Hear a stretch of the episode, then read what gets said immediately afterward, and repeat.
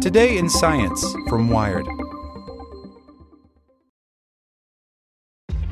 This episode is brought to you by ShipStation. You know, some things take a lot of work, like sending little robots to far off distant planets. And just as that's challenging, so too is running a successful e commerce business, especially when there's so much to do.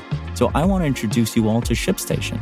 Now, I love using ShipStation because of its easy to use dashboard, which makes managing orders and printing labels a breeze and super smooth. Oh, and the customer service is just out of this world. It's exactly what you need to help grow your business. Sign up for your free 60-day trial at shipstation.com slash technews. That's shipstation.com slash technews. This episode is brought to you by Shopify. Whether you're selling a little or a lot, Shopify helps you do your thing, however you cha-ching. From the launch your online shop stage, all the way to the we just hit a million orders stage. No matter what stage you're in, Shopify's there to help you grow. Sign up for a $1 per month trial period at shopify.com slash special offer, all lowercase. That's shopify.com slash special offer. Here's today's spoken edition of Wired. The Big Engineering Behind Olympic Snowboarding's Big Air Event by Robbie Gonzalez. A jump with the exact proportions of the launch ramp for snowboarding's Big Air event, which will make its Olympic debut in Pyeongchang, does not exist in nature. It must be built. And so, fewer than a dozen times a year, at venues ranging from ballparks to parking lots, impeccably orchestrated teams of engineers, ice suppliers, snowmakers, crane operators, upriggers, downriggers, scaffold designers, you get the picture, do exactly that. And at this year's Winter Games, from February 19th through 24th, snowboarders from around the world will hurl themselves from one of the biggest air ramps ever conceived. They're crazy projects. I love them, says Michael Zorina, the owner of the Massachusetts based consultancy. Z. Zorina has led the construction of awe inspiring structures around the world, from Ai Weiwei's 20,000 pound metal wire Good Neighbors installation in New York City to a geodesic 360 degree projection sphere in Dubai. But big air ramps are particularly fun. His company recently built two in as many years the first inside Fenway Park in 2016, the second in Los Angeles parking lot last year at one of the Shaun White's Air Plus Style Music Comes Snow Sport festivals. Most big air ramps are temporary, purpose built to fit their particular venues. As a result, each is constructed a little differently, but they share a standard anatomy. At the top of the structure, about 150 feet up, is the deck, a flat staging area where snowboarders wait to perform their jumps.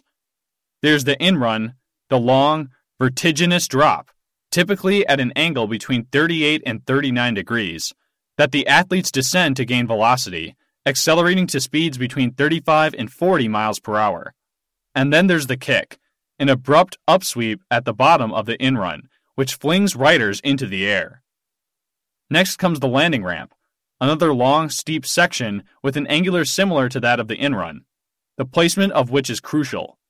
Its descending slope helps convert the rider's downward momentum into forward momentum, sparing them the ruinous impact of a multi story fall.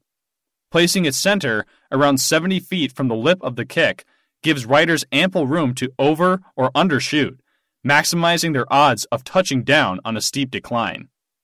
Add in the finishing area, a large, increasingly flat corral of snow beginning some 85 feet from the base of the landing ramp, and you've got a run that extends between 400 and 500 feet, from nose to tail. It's as challenging to build and build safely as it sounds. Underpinning all these features is a combination of snow, metal, wood, and, when their dimensions are close enough to those of the desired feature, existing infrastructure and topography. At Pyeongchang, for instance, the landing ramp was built by layering snow atop a section of stadium seating. But the temporary nature of most big air ramps, and their inruns especially, results in a strikingly industrial aesthetic. Think soaring skeletons of steel scaffolding. The ramp's bones and joints comprise tens of thousands of rods, fasteners, and clamps. It's essentially a big erector set, says Jeremy Thom, an expert in the design of stage sets, amphitheaters, and similarly tremendous structures.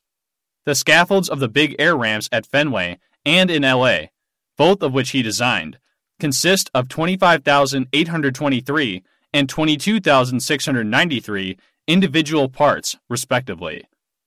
In his CAD files, he accounted for every single component.